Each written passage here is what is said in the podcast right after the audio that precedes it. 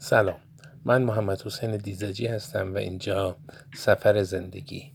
اونچرا که شما در ادامه میشنوید یک خاطره یک تجربه می‌تونه باشه که در واقع گسترش دهنده مهربانی تو جامعه است.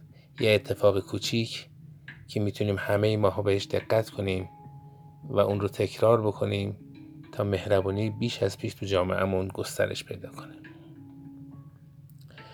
کیف پولش رو زیر رو کرد. دریغ از یک اسکناس.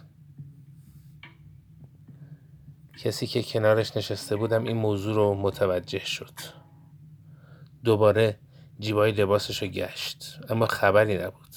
خیلی آروم به مردی که کنارش نشسته بود گفت شما مترو پیاده میشین؟ اون مرد که از خودش جوانتر بود گفت بله.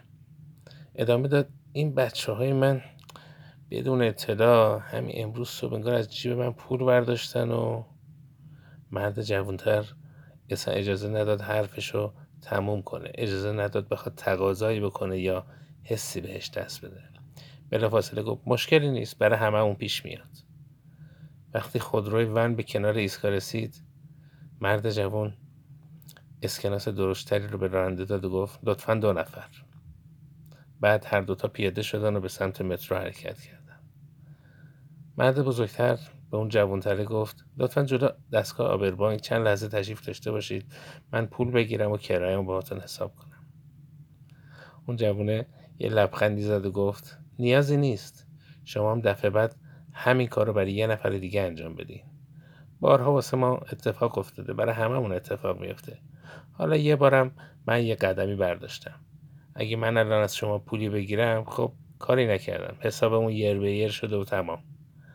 اما اگه شما این کار رو در واقع دفعه بعد تکرار بکنید کار خوب نشر پیدا می‌کنه و در واقع می‌تونیم مهربونی رو تو جامعهمون گسترش بدیم. اینطوری بهتر نیست؟